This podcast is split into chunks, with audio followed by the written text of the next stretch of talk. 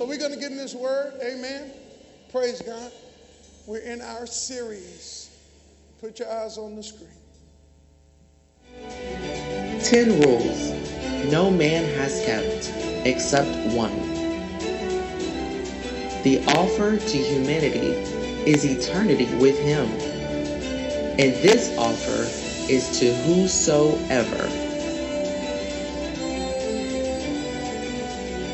Salvation includes eternity, there are benefits to have now, all of which has to be received as a free gift. This and more are all discovered in the gift of salvation. Amen. Amen. Turn me down a little bit. How many of y'all know salvation is the most important thing? And it seems like it's the most misunderstood, underserved, undertalked about, underpreached, undertaught message in the church. But we've been in this series for about six or seven weeks, and uh, we're going to be in it for a little while because I want to make it plain to everybody. What does it mean to have salvation? What does it mean to be saved? What does it mean to be right with God? Father God, we thank you, Lord, right now for this moment. I thank you, Father, for this captive audience, God. Father, we respect this audience. We honor this audience, even those that are watching. Lord, we're not going to waste our time. Lord, we've prepared many years for this one message, and we want to say thank you. I ask you to think through my mind, speak through my lips, God. I ask you to anoint me, anoint this word. Let me preach with power and clarity, God. Father, let this message change somebody's life. Let it uh, sow a seed or plant a seed in our heart or mind. Uh, let, them, let it cause people to think another way. In the name of Jesus, we give you all the praise, honor, and glory. We thank you that this message goes forth unchecked, unhindered by any spirit, human or demonic or witch or anybody or any entity that doesn't want the gospel to go forth. Father, we bind those spirits and we, we, we, we, we paralyze them, we cause them to not be able to function in this atmosphere. And Lord, we release your Holy Spirit. We thank you for angels that are all around this room, God, that are touching people, that are moving people. We thank you for your grace. We thank you for your blood of Jesus. We thank you, Father, for your Holy Spirit, God. We thank you, Father, for your manifest Shekinah glory and presence that's in this room right now. And we give you all the praise, the honor, and glory in the name of Jesus. Somebody say, Amen. Is there anybody say, I know everything there, is to know about the Bible? Let me see. Is anybody here say, I can stand to learn something about the Bible? Okay. So you came to do what? Okay. And I came to teach. Amen. So I think if you if we keep that relationship, I think it'll be pretty good. Now I'm gonna tell you there are some things that you may hear today that may be a little different. That maybe, I mean, it's already been a little different. Let's be honest. Somebody say amen. But I want to ask you to keep your mind open and to go back and study the Word of God to see if the things that we say are true. Study the Word as the Bereans. Now, many people in my little small circle, they call me the salvation expert and end time expert. I don't know if that's true, but I wrote a book back in 2000. And um, a lot of it I'll preach from today. It's called the SAT, the, Salvation Accuracy Test. And there's a little test at the beginning that we give. We gave it at the beginning of this series. And, um, and it helps people to discern whether or not they truly are born again. A lot of people go to church and don't really understand God. Did you know that? I had a lot of friends came out to Catholic Church. They never read the Bible at all. They didn't know anything. They went to Mass, they did what the priest said. They were out by 12 o'clock. They could go watch the game. I mean, they didn't know. A lot of people in the Baptist church came through and sung all the songs and clapped all the hands and fell asleep while the preacher was preaching like this. And then when he got to the whoop, uh, I know he's all right. They woke up and started shouting. They didn't know what they were shouting about.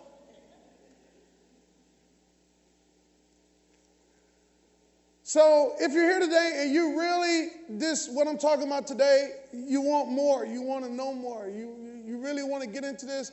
And this is a great opportunity for you to understand something that many people don't understand. Um, we got this book, it's called the SAT. We got them in our bookstore. And I'm going to say this if you don't have the money for it, I'll pay for it because I want you to learn about it, okay? Is that a good deal? All right. Last week, if you missed last week, where was you at? You should have been here last week because we talked about grace and truth. And uh, this is the tension in the body of Christ, uh, in the world, trying to understand about God and about Jesus. Is some people like to sacrifice truth for grace, and some people like to sacrifice grace for truth, but we need both of them. Somebody say amen. Real recently, a lot of things going on in world news, a lot of things going on. Anybody heard about the war in Israel? Now, I'm, I'm really attuned to uh, end time prophecy, and I, I'm, I'm listening to a lot of the experts. I too am saying, hey, man, this is major. What's going on in the Middle East is major. Uh, and nothing has gone on like this in a long time. I believe that it is speaking to some prophetic times and the end times and what Jesus said would happen toward the end. Uh, so I want to I want to I want to go there first to set us up for the message today.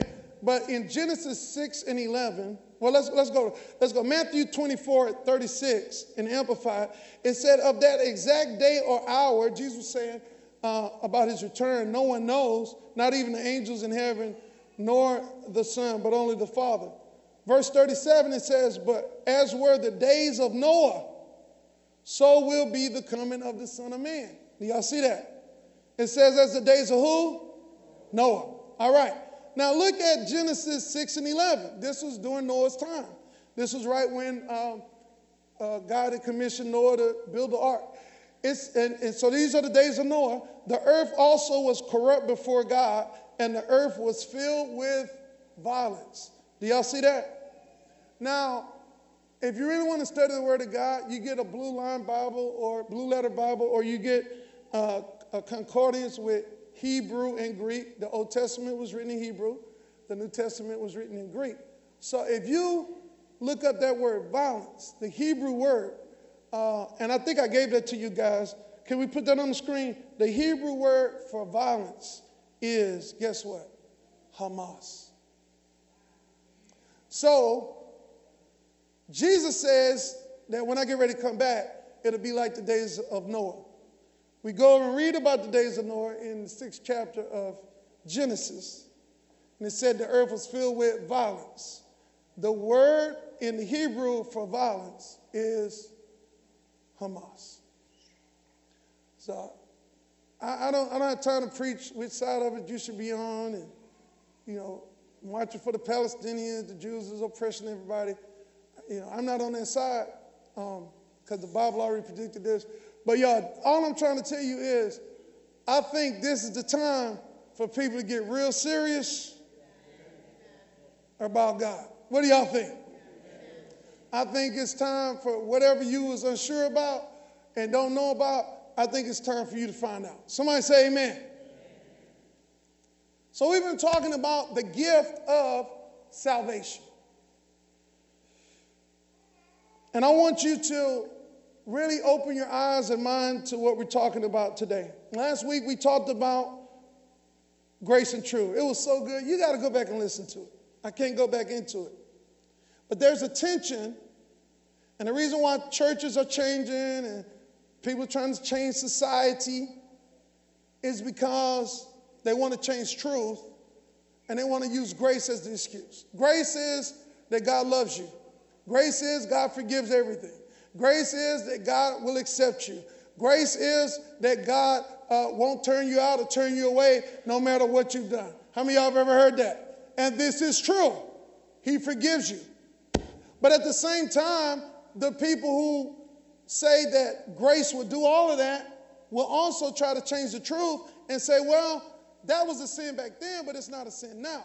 But here's the thing, and this is what I said last week.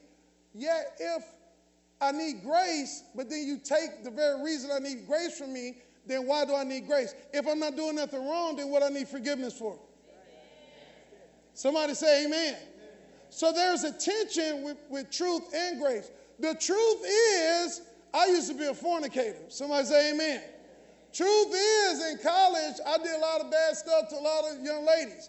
But the grace was that God forgave me. Somebody say amen. Now, I can't get grace, which is forgiveness, which is what I don't deserve, if I come to God in pride and say, well, there, there wasn't nothing wrong with what I did, then, then, then, then I'm saying I deserve to get into heaven based on what I did because nothing was wrong with what I did. But if I'm going to get grace, I got to say, God, that was wrong. God, I repent. God, I need forgiveness.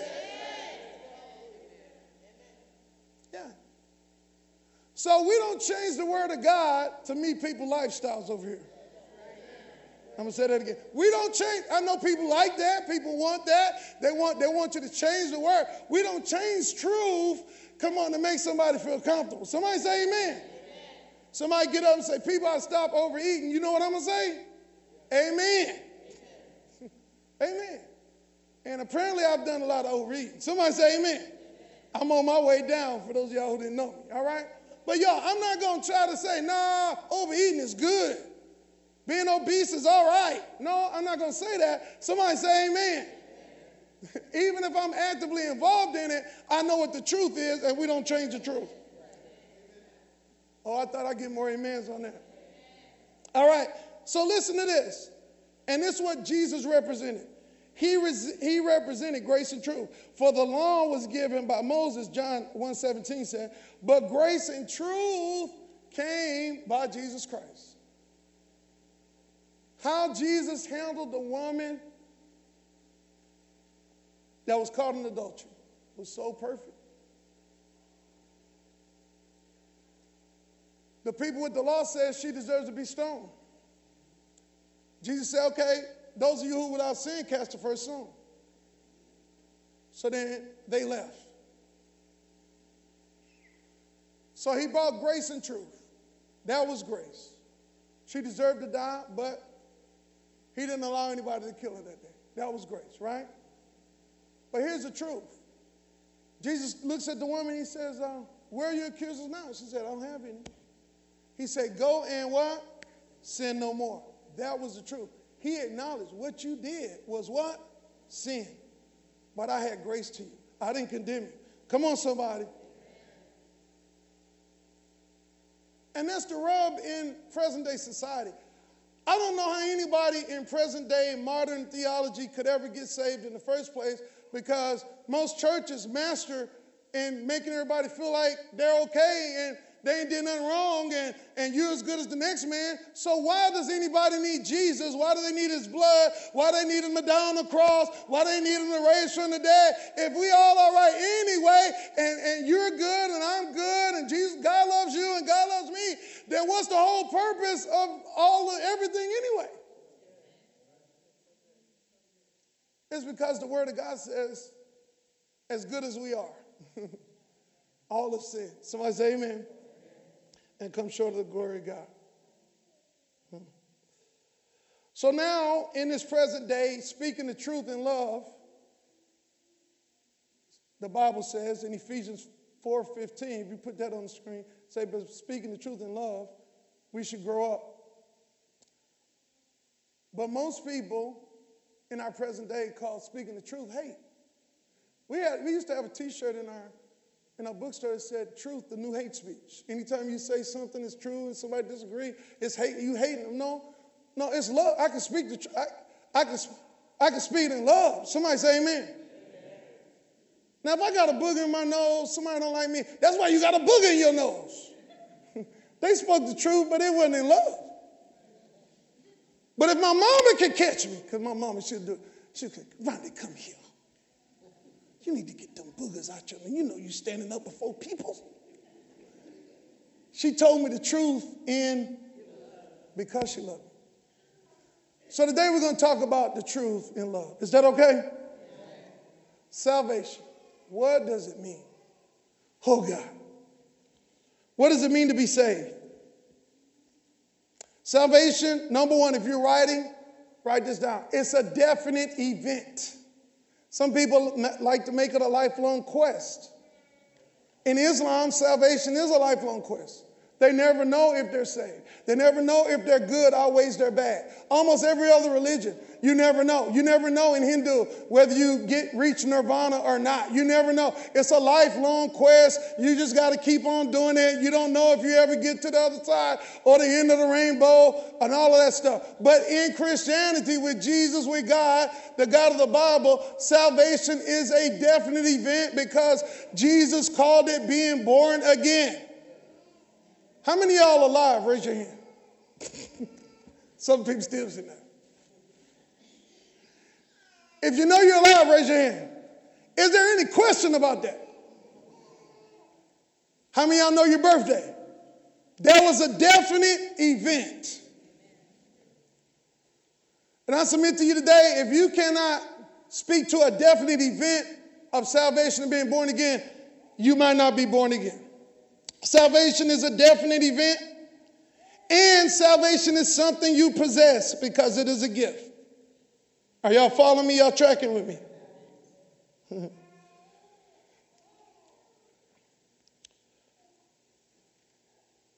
Synonyms for salvation.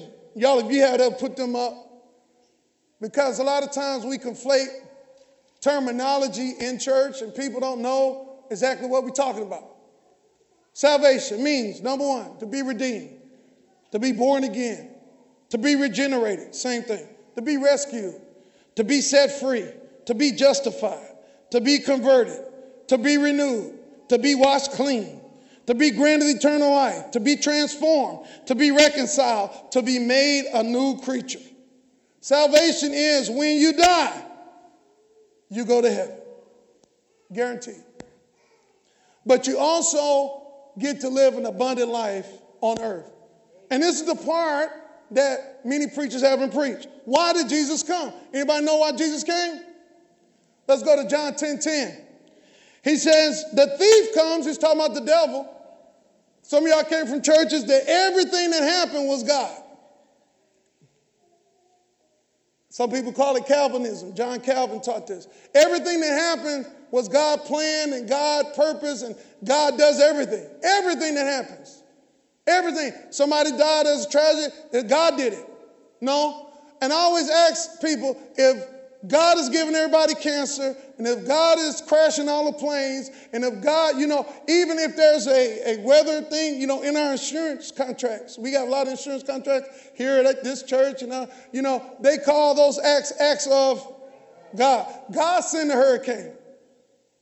God sends the tornadoes and goes through. They're called acts of God. And I often ask people, my brother, if God doing all that, what the devil doing? He don't do nothing? One time on the insurance claim during Hurricane Harvey, I scratched out acts of God and put acts of Satan. I did. No, Jesus clears it up. He said, The thief, the devil, he comes but for to steal, kill, and to destroy. But I came that you might just go to heaven. Is that what he said? No. I came that you might have life and have it more abundantly. So salvation isn't just about going to heaven, although it, it, it does give us an interest in the heaven. But look at Luke chapter 4, 18 through 19. Jesus told us what he came to bring and what he came to bring with salvation. He said, The Spirit of the Lord is upon me. He's anointed me, gave me power to preach the gospel to the poor. What's the good news to the poor? You don't have to be poor anymore, right? He sent me to heal the brokenhearted, that those that are sick, that are brokenhearted can be healed. He, he sent me to, to preach deliverance to the captive, those that are bound by addictions and all kind of things, even slavery uh, all that, you know, uh, the people that freed the slaves, and you can talk to all these Pan African brothers all you want to. You know, the people that freed the slaves in America was Christians. You know, the people that was promoting the freedom of slaves in this country, they were Christian. You know, Harriet Tubman, uh, uh, that, that, did the Underground Railroad. You know, she was anointed. She was a spirit-filled Holy Ghost uh, praying woman who was a yeah. She wasn't a Muslim. She wasn't an atheist. Yeah. So in Christianity, we, we, we're supposed to be setting the captives free. Somebody, I thought I'd get two amens on that. Yeah. recovering sight to the blind, and setting at liberty all that are bruised, to preach the acceptable year of the Lord. So there's a whole bunch in the package of salvation, and we've talked about it in uh, weeks before. Salvation is an event like birth. Not knowing if you're born again is not is like not knowing if you're dead or alive. But I want to raise a very provocative question today. If I get saved, if I get born again, here's the title of this message Can I lose it? Can I lose it? If I was saved, if I was a Christian on my way to heaven, is there anything I can do to lose it and still die and go to hell? Well, we're going to talk about that within the next two Sundays. But before I can get there, I got to go here. I found this question of can you lose your salvation quite interesting over the years. Every time I've talked to somebody about it, it's always like this. They knew a person, they had a cousin, they had a friend that they knew was born again and redeemed or something like that. But then my question is were they really born again in the first place? So we'll answer this question biblically, theologically, and in keeping with God's character. But first, let's establish the signs of definitely knowing that you're born again. All the people that somebody said was supposedly lost their salvation, I often question were they really born again in the first place. 1 John 2:19 says this. They went out from our number, but they did not really belong to us. For if they had been of us, they would remain, remain with us. They withdrew that it might be plain that they're all are not of us. So before we can get into that, this is what I want to ask you. How can I know if I'm saved in the first place? How do you know if you ever got born again?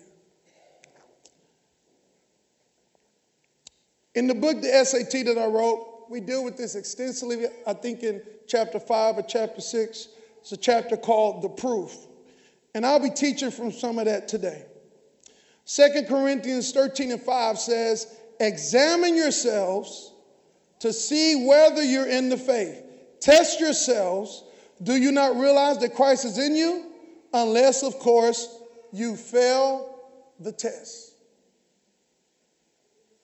So, Jesus, the Bible is clear on this that a person can think they're saved and not be saved. A person can think they're okay with God and not be okay with God. Go away from my notes for a minute, y'all. Go to um, Matthew chapter 7, verse 21. And the reason we know that this is going to happen, we talked about it in the first chapter of that book. And I really want you to get it. I mean, we got plenty. If you need to get it, you don't have money for it, it's fine. But this is one of the most frightening scriptures in the Bible to me. Because it says, verse 21, not everyone who says to me, Lord, Lord, will enter into the kingdom of heaven. Oh, God. Everybody say, Lord, Lord. He's saying, not all of us who said it. We're entering into the kingdom of heaven. Listen to what he says. But only those who do the will of my Father. Many will say to me on that day, Lord, Lord, did we not prophesy in your name? Did we not drive out demons? Did will not perform many miracles? And I will tell them plainly, I never knew you. Away from me, you evildoers. You notice we're changing what evil is today. We've legalized marijuana. That, doing drugs isn't evil anymore. The psychiatrists and psychologists are bringing back psychotropic drugs. They're giving people LSD and mushrooms. And did y'all know this? Oh, yeah. So we don't even know what evil is anymore. But Jesus said, I'm going to tell you to get away from me. So let's get into this.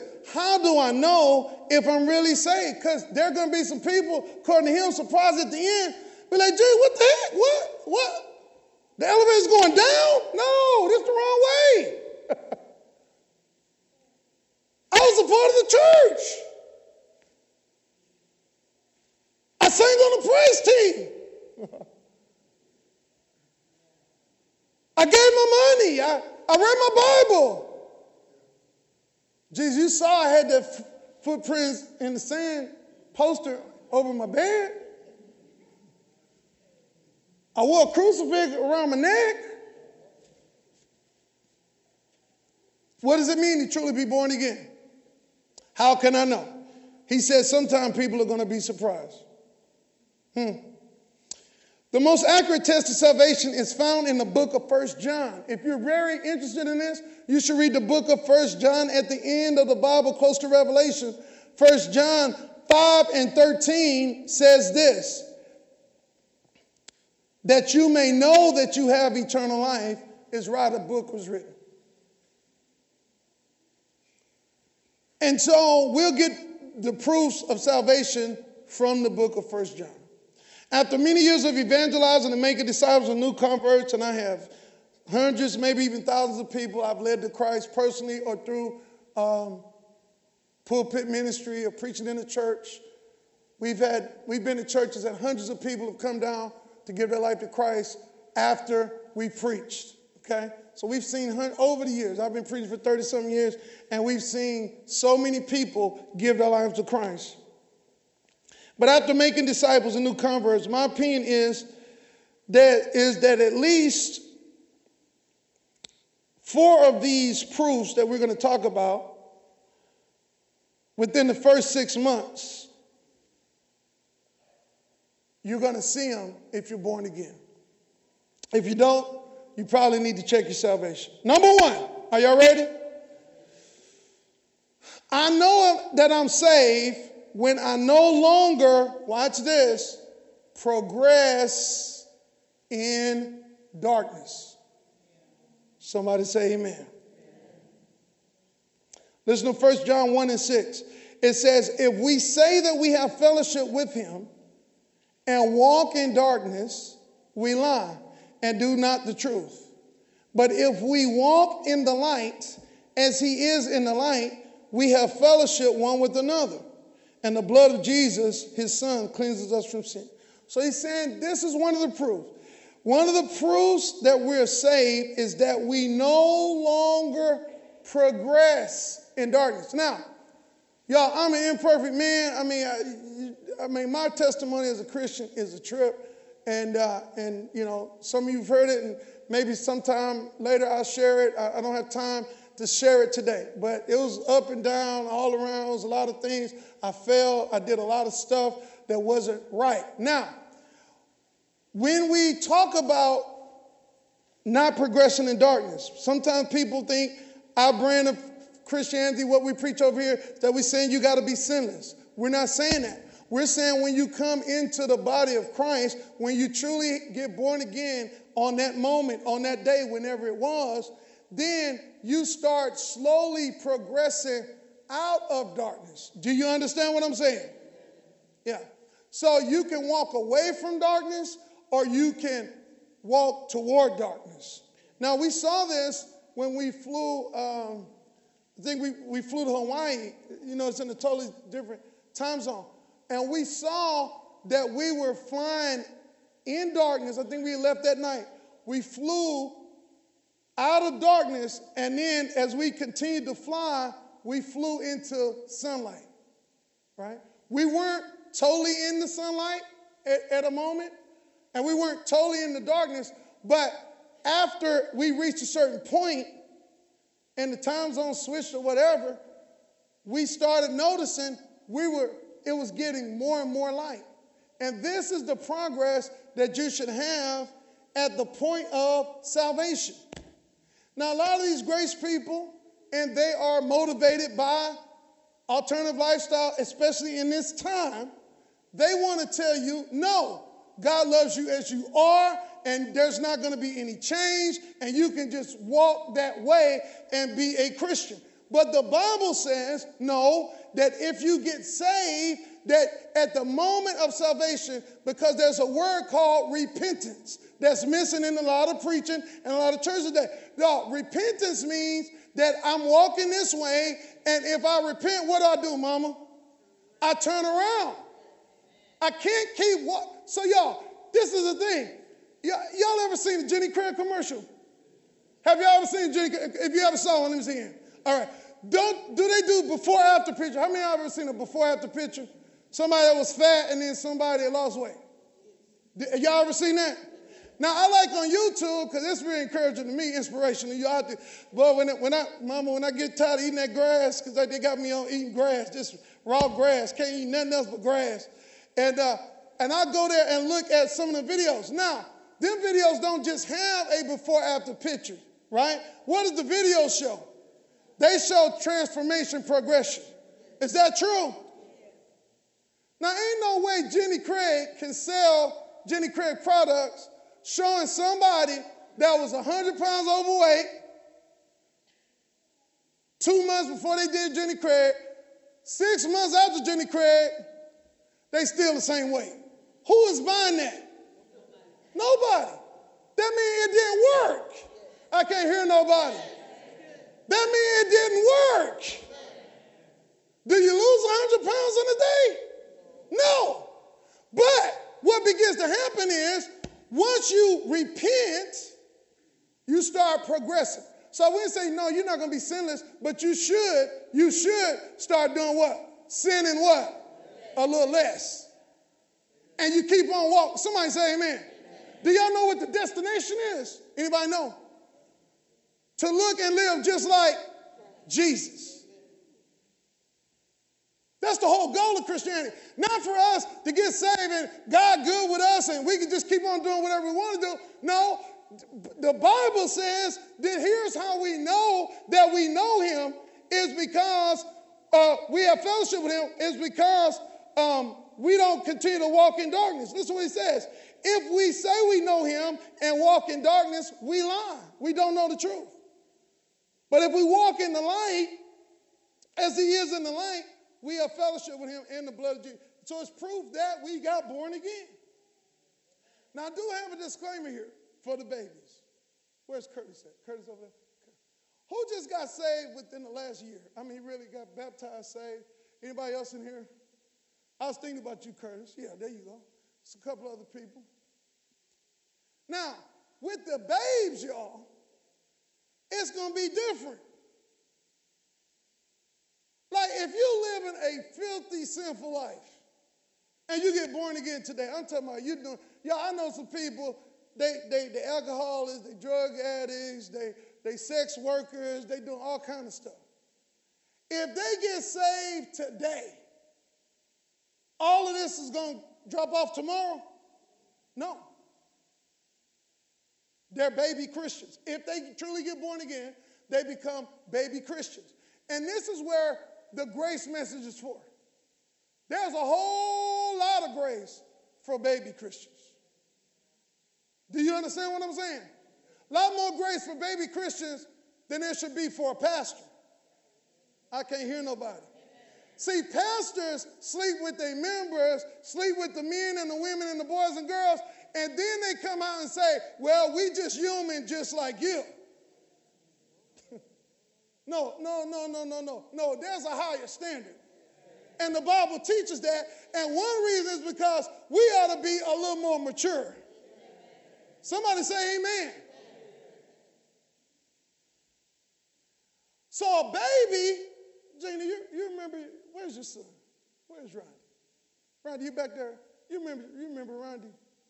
Huh? But let's see, the niece is over here. Got Jared. Hmm. How many times you changed niece's diaper? Did her diaper ever stink? Mm, Lisa. Have you changed her diaper in the last year? Two years. Do you help her bathe? No. Because she's 20. How old are you? 22. Somebody asked me, I, I, I couldn't remember. 22. So she's 22 years old. You don't do that stuff no more. But back then, when she used to use the bathroom herself, did you slap her around?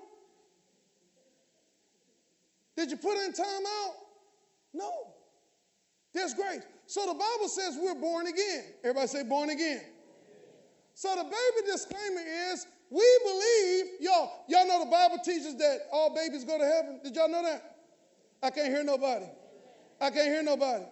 Let's prove this. This is going to be a little rabbit trail, but it's going to teach you something too. How do we know that babies go to heaven?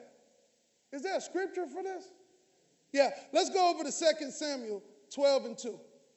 Two scriptures I'm, I'm going to show you. Are you learning something today? I hope you are.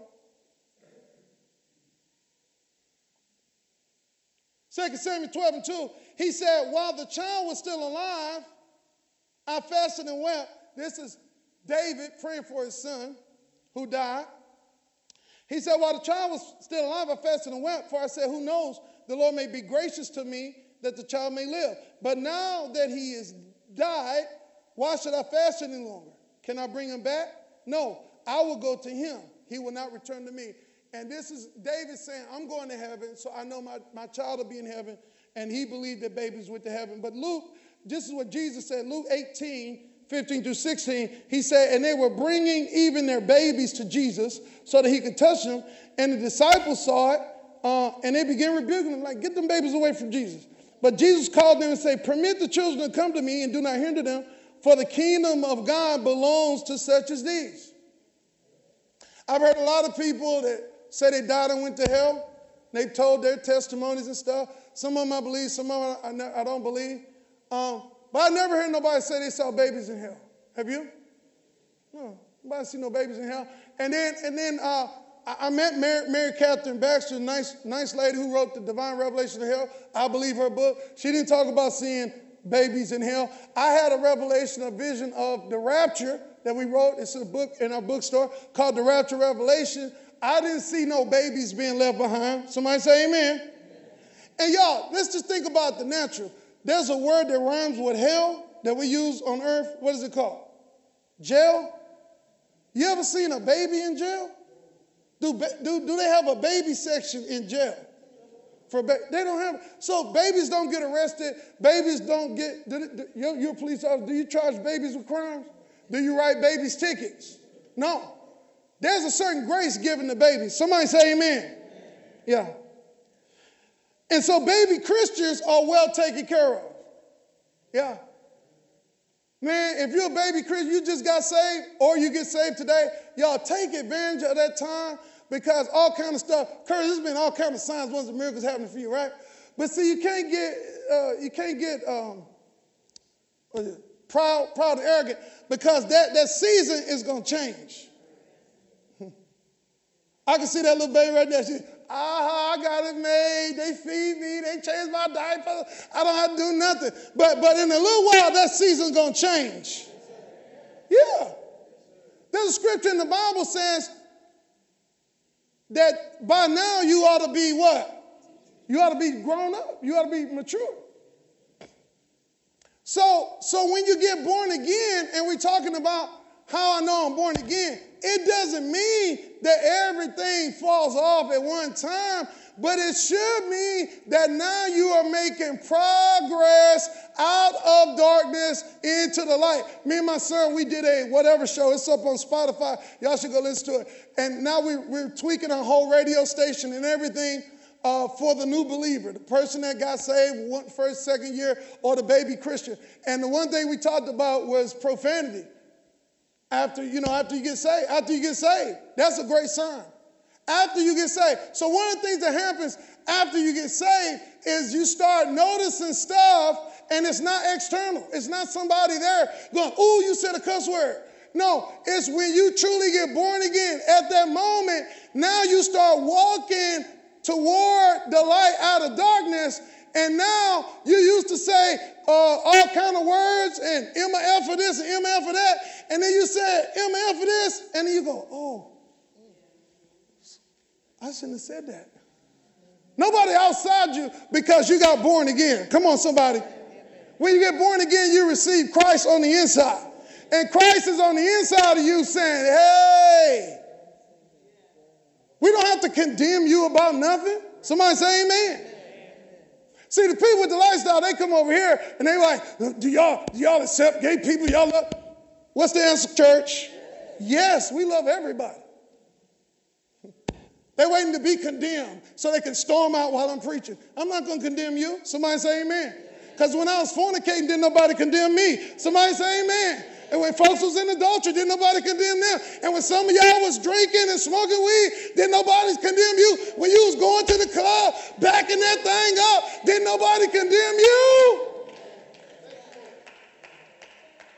But when you truly get saved, you don't need nobody to condemn you, no way, because you got the umpire your soul on the inside calling foul, strike, stop. And you start making progress out of darkness. So was so funny the show we talked about, we talked about substitute cuss words. Because part of the part of coming out of cussing is you start substituting cuss words. I don't want to hear that bull jive. I heard all that bull junk you was talking, right? All that stuff. But even when you get when you get further along, because I used to say crap all the time, didn't I, Jim? But y'all, a few months ago, I said crap, and the Lord said, don't say that no more because I'm making progress. Somebody say amen.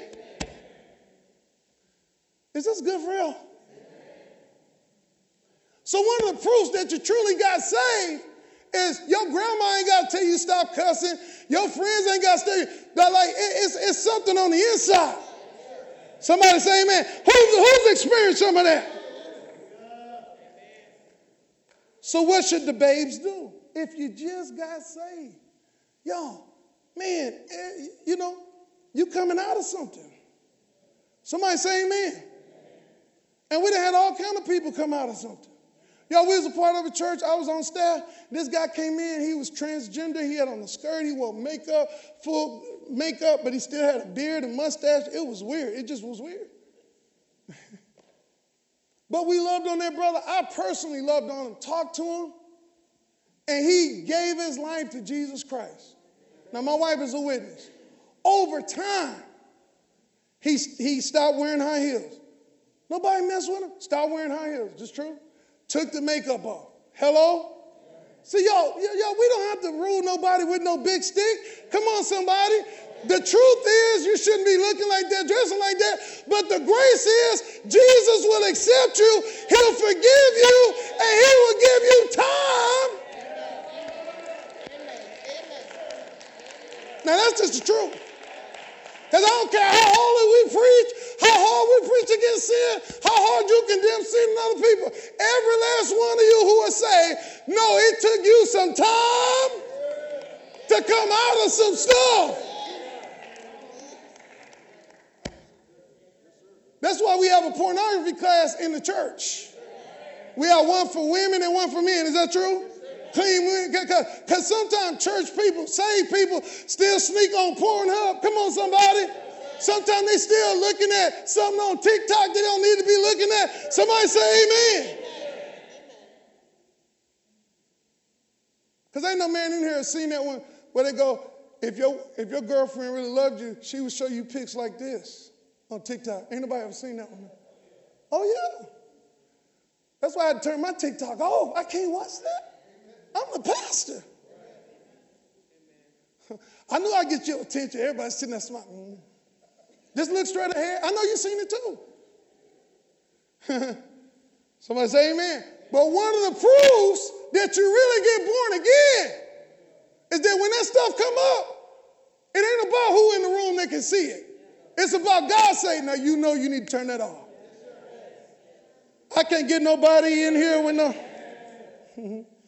Number two, I know I have eternal life. I know I've gotten saved, according to First John, because I want to keep his commandments. Do I always do it perfectly? No. First John 2, 3 through 5 says, We know that we have come to know him if we do what? Obey his commands. Listen to this. Now, this is so clear, y'all. The man or woman who says, I know him, but does not do what he commands is a liar. Do y'all see this? Don't even want to do what he said. We got people marching in pride parades for the right not to do what he said. No, man. you can't be saying like that no. Can you imagine adulterers marching for their rights?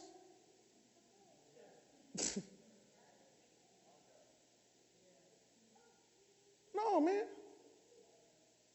No. And people that commit adultery, it might be some people in here, and we're not condemning you. You can get saved, you can get born again, you can get forgiven. But y'all, that's pride, y'all. And you can't get grace in pride. You got to get grace through humility. Because grace is something I don't. Let me go straight on you. How many y'all remember Tookie Williams? Oh man, I'm, I'm, I'm out of time. Okay, I'll, I'll, make this last point and then we'll, we'll close. Y'all, I I believe if, if I had been his lawyer, I could have got him them not to execute him. But Tookie Williams, y'all, he appealed for clemency. Clemency is grace and mercy. Clemency says, Give me something I don't deserve.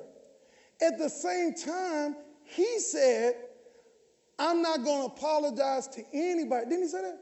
I, I owe nobody an apology because I didn't kill anyone. He said, I, I will not apologize to any family. Okay. So you didn't kill nobody, but you started the Crips. Did you start the Crip? Well, yeah. Okay, so the Crips done killed a lot of people, right? Do you have an apology for that? Mm-mm. So, y'all, he couldn't get what he didn't deserve because he said he deserved justice. You see? If he'd have said, yo, I did this, I apologize, and, you know, I should have never did nothing like this, and I, I want to apologize to all the parents and stuff. Now you can get grace. Somebody say amen. But if you say I didn't do nothing wrong, if you say I'm doing right, what do you need grace and clemency for? And that's what so many people try to do in life. I'm as good as the next man. I'm as good as this one or that one. Hmm. I said, but do you do you know Jesus? Oh yeah. Have you accepted Jesus? Yeah. I said, what do you need Jesus for? And then I asked him this, Pat, have you ever done anything that deserves hell? Do you know what 90% of people tell me? No. So if you've never done anything that deserves hell, what are you being saved from? What did Jesus have to die for? And y'all, you know, almost everybody in America feel like they're right. They haven't done anything to hurt anybody else. They haven't done anything that deserves hell or, or eternity in hell. But the Bible says, for the wages of sin is death. Romans 6 23. But the gift of God is eternal life. Oh, I'm out of time. I don't want to keep you too long. Every head bowed, every eye closed.